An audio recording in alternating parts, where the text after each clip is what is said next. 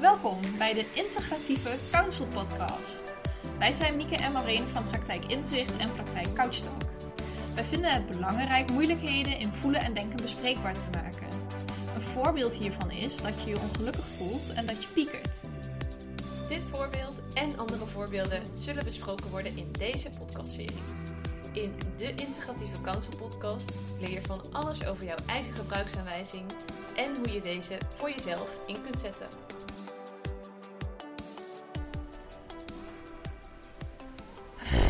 Nou, dat was even haast om hier op tijd te zijn vandaag.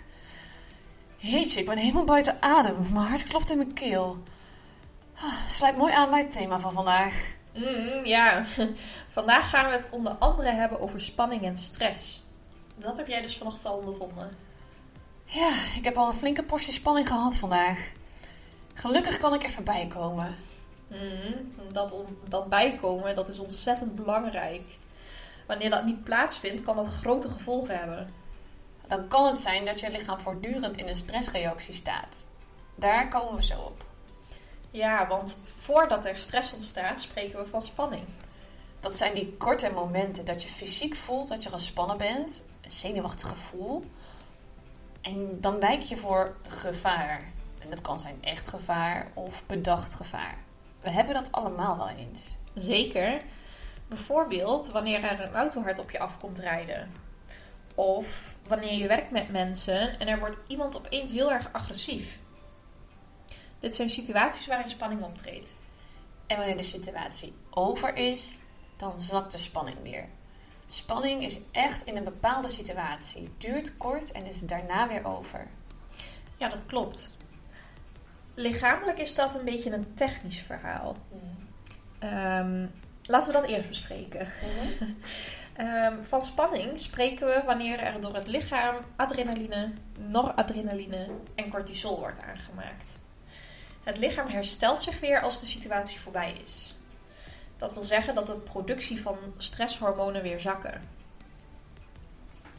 Eh, het lichaam en de psyche komen vervolgens weer tot rust. Dit weer tot rust komen is van groot belang. Wanneer spanning langdurig aanhoudt, spreken we van stress. Dat waren heel veel stofjes in één keer. Adrenaline, waar zorgt dat voor? Ja, zeker veel stofjes. en ons lichaam heeft er nog zoveel meer. Eh, adrenaline is een neurotransmitter. Eh, noradrenaline en cortisol zijn ook neurotransmitters. Een neurotransmitter, ja, dat is eigenlijk een, een overdrachtstof, zo noemen we dat. Eh, en die brengt boodschappen over tussen de zenuwcellen in ons zenuwstelsel. Eh, adrenaline zorgt er onder andere voor een vecht- of vluchtreactie die je lichaam heeft op een situatie waarin gevaar dreigt, zoals we al eerder genoemd hebben. Ja, en dan wel zowel echt dreigend gevaar, dus die, eh, die auto, eh, of wanneer iemand gevaar bedenkt, zoals bij piekeren bijvoorbeeld. Dat kan allebei. Ja. Dus we kunnen stellen dat bij gevaar iemands lichaam stofjes aanmaakt. En die stofjes die verspreiden zich dan door ons lichaam en ons zenuwstelsel in dit geval. En adrenaline is één van die stofjes. En die zorgt ervoor dat je bij gevaar gaat vechten of vluchten. En dat is belangrijk bij gevaar, want stel je voor dat er nu een leeuw je kamer in komt lopen. Dan wil je wel kunnen vechten of vluchten. Ja, dan wil je wel maken dat je wegkomt, denk ik. Ehm, bij de vecht- of vluchtstand gebeurt er in je lichaam eigenlijk ontzettend veel. Zo zorgt je lichaam er bijvoorbeeld voor dat je hart sneller gaat pompen en dat er meer bloed naar de armen en benen gaat, zodat je makkelijk weg kunt rennen. Eh, of misschien net iets hoger kan springen dan nodig is, dan dat je normaal kan. Eh, ook wordt je ademhaling sneller. En daarnaast zorgt die actievere stand er ook voor dat je pupillen wijder worden. Hmm.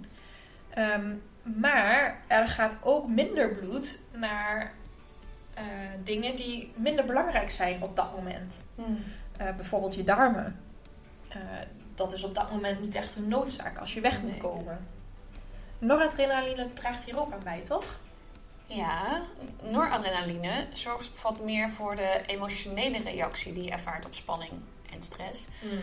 Eh, het gespannen gevoel, bijvoorbeeld het zenuwachtige gevoel in je buik. En adrenaline zorgt meer voor de lichamelijke reactie, dat je klaargemaakt wordt om te vechten of te vluchten. Ja. Ja, en dan is er nog cortisol. Ja, want al die opwinding moet ook weer afnemen. Stel je voor dat we altijd zo opgewonden zijn. Ja. Nou, en daarvoor maakt ons lichaam cortisol aan. Cortisol wordt in de maatschappij vaak genoemd als het stresshormoon. Mhm. Dat klopt ook, want je maakt het aan bij stress. Ja.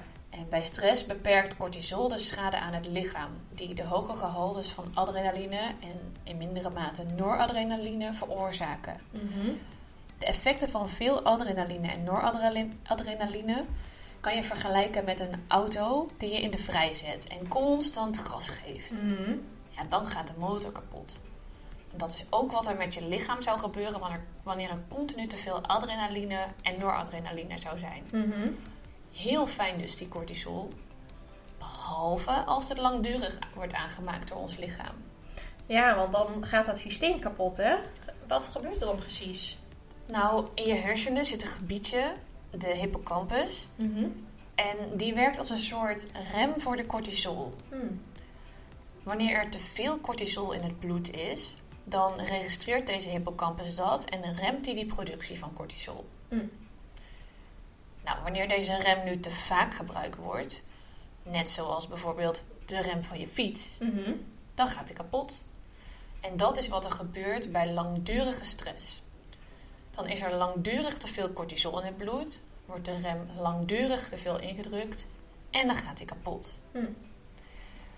Nou, deze hippocampus, dus dat gebiedje in je hersenen, is naast het remmen van cortisol ook verantwoordelijk voor je geheugen. Ah. En wanneer deze bij langdurige stress dus beschadigt, vermindert ook je geheugen. En daarom kan je bij stress dingen zo slecht onthouden. Ah ja. Ja, dat hoor je ook vaak bij burn-out. Maar ja, hoe weet ik nou eigenlijk dat ik stress heb? Ja, eerste signalen van stress kunnen bijvoorbeeld zijn dat je 's ochtends al moe bent als je opstaat, eh, steeds moeilijker uit je bed kunt komen, dat je je neerslachtig voelt, niet meer zo vrolijk bent, minder plezier hebt in dingen die je doet. Je hebt vast nog aanvullingen. Ehm, ja, je kan het ook voelen aan je lichaam als je last hebt van stress. Bijvoorbeeld eh, gespannen spieren of onrust in je lichaam. Eh, je kan je emotioneler voelen of eh, moeite hebben met het nemen van besluiten.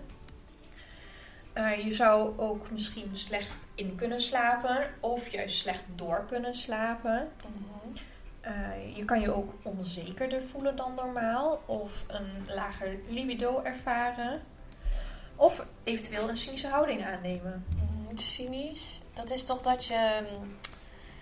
ehm, ja, hoe zeg ik dat? Dat je een beetje sarcastisch bent, maar dan niet aardig, zeg maar. Ehm, ja, sarcasme hoeft ook niet aardig te zijn. Ehm, volgens de dikke van Dalen is cynisme een houding die vaak tot uiting komt, maar die ook onderuitgesproken kan blijven. Eh, deze houding is er een van wantrouwen tegen iemands goede bedoelingen, of tegen het nut van instituties, of van grote ongevoeligheid voor de gevolgen van eigen daden. Oké, dus vooral wantrouwend. En dat je het je minder aantrekt wanneer dat wat jij doet nadelig uitpakt voor een ander. Mhm. En dat iets wat je goed doet je ook niet uitmaakt. Ja. Oh, en nog iets, daar zei ik net al kort iets over, maar waar je aan kunt merken dat je stress hebt, dus door dat gebiedje in je hersenen beschadigd Mhm. raakt, die hippocampus, dan kun je dus vergeetachtiger gaan worden, meer fouten gaan maken en ook Mhm. jezelf minder goed kunnen concentreren, kan Ja. erbij horen. Nou, we hebben het nu eh, over van alles gehad wat er gebeurt bij stress in je lichaam.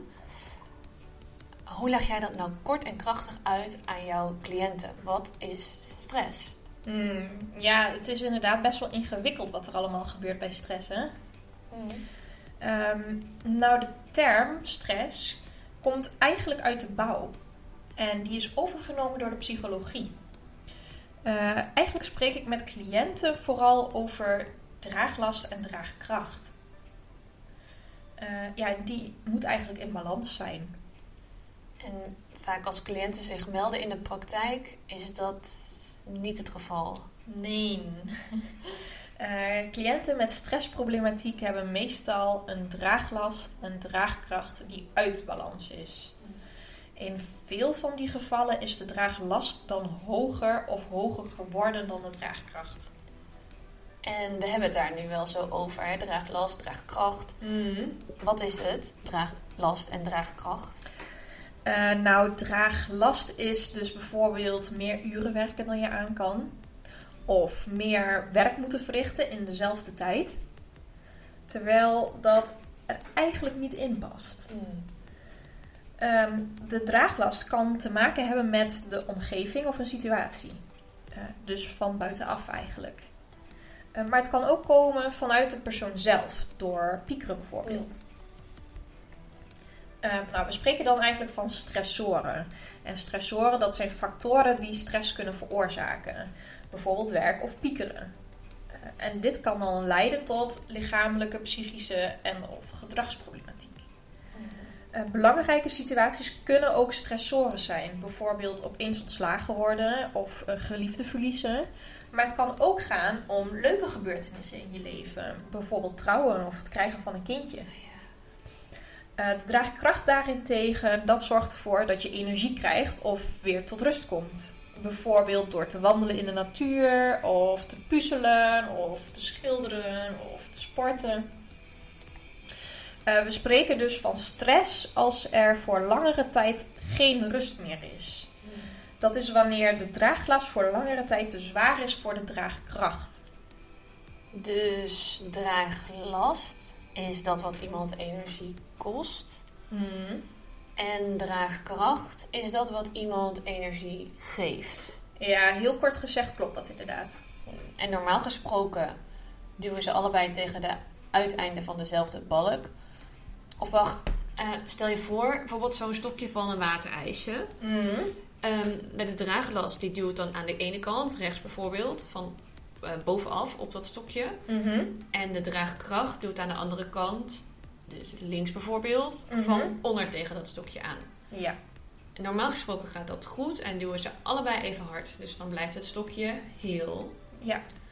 uh, of ja, recht in ieder geval. Ja. En bij stress duwt de draagklacht, draagklacht, de draaglast harder dan de draagkracht, waardoor het stokje buigt. Klopt, ja. Ja, en wanneer stress aan blijft houden, dan beweeg je je in de richting van overspannen. Dus dan is er langdurig te veel draaglast. Ja, draaglast. Ja, dat klopt. Van overspanning, dan, dat spreek je van wanneer iemand zes weken of langer spanningsklachten ervaart. Zoals een van de stressoren die we hierboven genoemd hebben. En dat deze niet door een ander ziektebeeld worden veroorzaakt. Ja, ja zeker. Uh, bij overspanning is er een uh, aanwezigheid van de volgende vier criteria. Uh, de spanningsklachten, ja, zoals we hierboven eigenlijk al genoemd hebben. Mm -hmm. dat ten eerste. Ten tweede is er sprake van controleverlies. het idee dat je situaties niet meer onder controle hebt. Mm -hmm. Uh, ten derde is er sprake van een dysfunctioneren. Ja, en dat is beperkt kunnen functioneren op je werk of in je sociale kring. Mm. En tot slot uh, moeten deze criteria geen onderdeel zijn van een psychiatrische stoornis. Dan is het helemaal compleet. En de laatste tijd hoor je ook veel over burn-out. Mm. Mensen die burn-out thuis komen te zitten van hun werk bijvoorbeeld dan is de balans tussen draaglast en draagkracht nog langer verstoord. Ja, klopt. De maatschappij verwacht steeds meer. Laatst las ik dat jaarlijks 16% van de beroepsbevolking in Nederland burn-out klachten ervaart. Mm. Als we uitgaan van de hele bevolking van Nederland, en dat zijn nu 17,28 miljoen mensen, ja. dan gaat dat dus om 2,8 miljoen mensen. Daar schrok ik van. Ja, dat zijn veel mensen, hè? Dat betekent dat er dus eigenlijk langdurig een chronische emotionele overbelasting heeft plaatsgevonden. Um, vaak zijn mensen met burn-out ook juist de harde werkers. mensen die het heel graag goed willen doen. Ehm, ja, mensen die de kantjes ervan aflopen, die zullen iets minder snel een burn-out krijgen. Ja, en vaak hebben ze ook niet door dat ze richting een burn-out gaan, omdat het in hen zit om hard te werken. Of Mm. gedachten zoals, oh joh, valt wel mee, het is Mhm. toch ook leuk. Eh, ik vind het fijn om te doen. Of over een paar weken heb ik vakantie.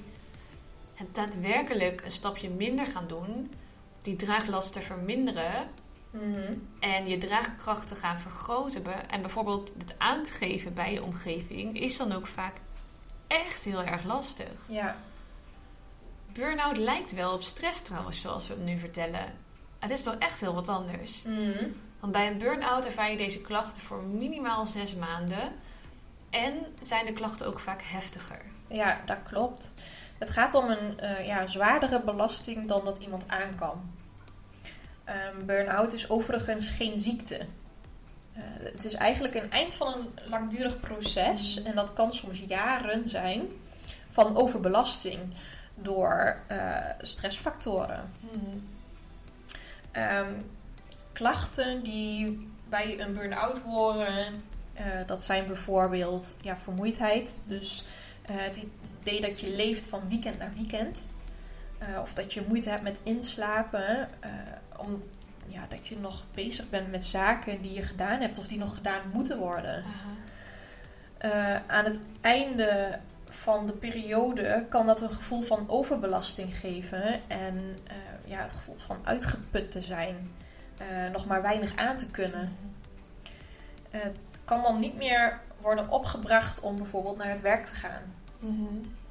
Eh, nou ja, de negatieve en cynische houding, zoals we al genoemd hebben, dat zijn ook klachten die horen bij burn-out. Negatief zelfbeeld, eh, gevoel van steeds slechter gaan functioneren.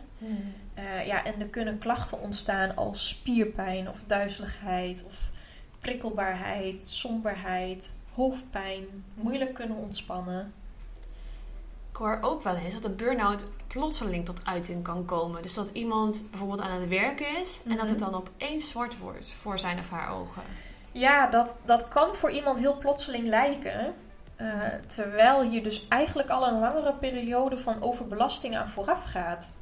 Ehm, ja, wat iemand dan nog niet door heeft gehad, omdat het normaal was voor diegene om hard te werken.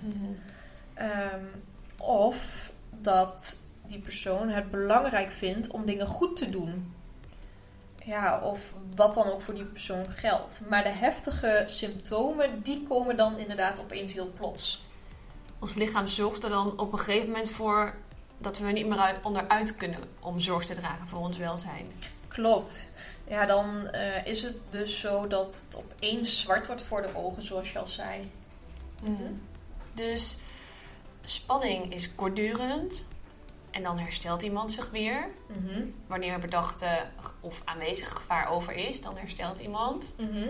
Stress duurt langer en dan is iemands draaglast te groot voor iemands draagkracht, Mhm. waardoor zijn stokje dus buigt. Eh, bij overspanning is er zes weken of meer sprake van spanningsklachten, waarbij iemand het idee heeft dat hij daar niks aan kan doen, de controle kwijt is, Mhm. Diegene er niet of in mindere mate door kan functioneren. Mhm. En bij burn-out heeft iemand voor meer dan zes maanden heftige stressklachten door langdurige overbelasting of emotionele overbelasting. Wat trouwens niet per se door het werk hoeft te komen. Mhm. Kan ook bijvoorbeeld door veel zorgen thuis. Of überhaupt alle ballen hoog proberen te houden. Ja, zeker. Het gaat om chronisch, chronische emotionele overbelasting. Het kan ook komen door bijvoorbeeld een teveel aan piekeren. Een grotere draaglast dan draagkracht kan van buitenaf komen, maar dat hoeft niet. Kan ook met innerlijke processen te maken hebben. En jij hebt hier ook een lezing over gehouden. Mhm. Wat gaf je nou aan de mensen aan wat ze dan zelf konden doen? Wat mensen zelf kunnen doen is kijken naar eh, ja, wat we met een moeilijk woord psychohygiëne noemen. Oh ja, omdat het over hygiëne ging, had jij het ook over psychisch douchen toen, toch? Ja. Ja, dat vond ik echt zo'n grappige uitspraak, maar wel echt super beeldend en duidelijk. Ja, klopt. Door te douchen houden we ons lichaam schoon. En psychohygiëne is het schoonhouden van onze psyche. Mhm. Ehm, ja, en door psychohygiëne kunnen we namelijk onze draagkracht, draagkracht vergroten. Nou, vertel, hoe doe je dat nou, psychisch douchen? Ja, daar is niet een eenduidig antwoord op, want dat verschilt van persoon tot persoon. Hm. Eh, sommige mensen vinden het bijvoorbeeld fijn om een eindje te gaan wandelen. Eh, ja, terwijl anderen liever met een kopje thee op de bank gaan zitten. Mhm. Eh, ja, en weer anderen gaan creatief bezig. Die gaan schilderen of zingen of een instrument bespelen. Ja, en belangrijk, een belangrijke factor is ook om te lachen. Want door te lachen ga je je eigenlijk automatisch beter voelen. Ja, en door te lachen maak je endorfines aan. Ja, dat klopt. Eh, ja, dat wordt ook wel eh, runners high genoemd. Waarin je terechtkomt naar een x aantal kilometers. Waarvan heel veel mensen bij de eerste keer hardlopen denken, waar is die? ja, ja, maar als je op een gegeven moment lekker loopt, dan komt die vanzelf. Nou goed, Ehm, we dwalen af. lekker lachen dus. Mooie afsluiting van deze podcast. ja, lekker direct. Ja, dat is waar. Nou, mocht, mocht je nog vragen hebben, dan eh, kun je ons altijd persoonlijk benaderen. Ja. Of mensen kunnen je lezing bezoeken. Mhm. Eh, voor meer informatie. Eh, onze gegevens die, ja, die staan hier in de introductietekst van de podcast. Mhm. Heb je nog iets wat je toe wilt voegen? Ja, waar gaan we het de volgende keer over hebben? Faalangst. Toch? Ja, ja, dat is ook zo. Even twijfelen.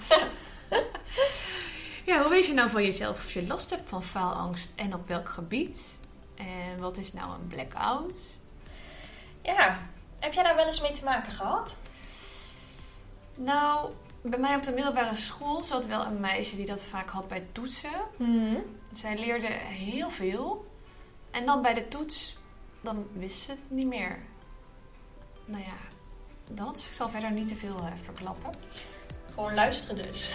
Ja, precies. Precies. Tot volgende week. Tot volgende week. Bedankt voor het luisteren naar de Integratieve Counsel podcast. Mocht je je afvragen of integratieve counseling iets voor jou zou kunnen betekenen, neem dan gerust contact op met Praktijk Inzicht of Praktijk Couchtalk. Of bij vragen over de inhoud van de podcast, laat een comment achter. Hopelijk tot volgende week bij een nieuwe aflevering van de Integratieve Counsel podcast, waarin je jouw eigen gebruiksaanwijzing leert kennen. Wil je direct op de hoogte zijn wanneer er een nieuwe aflevering online komt? Abonneer je dan op ons kanaal.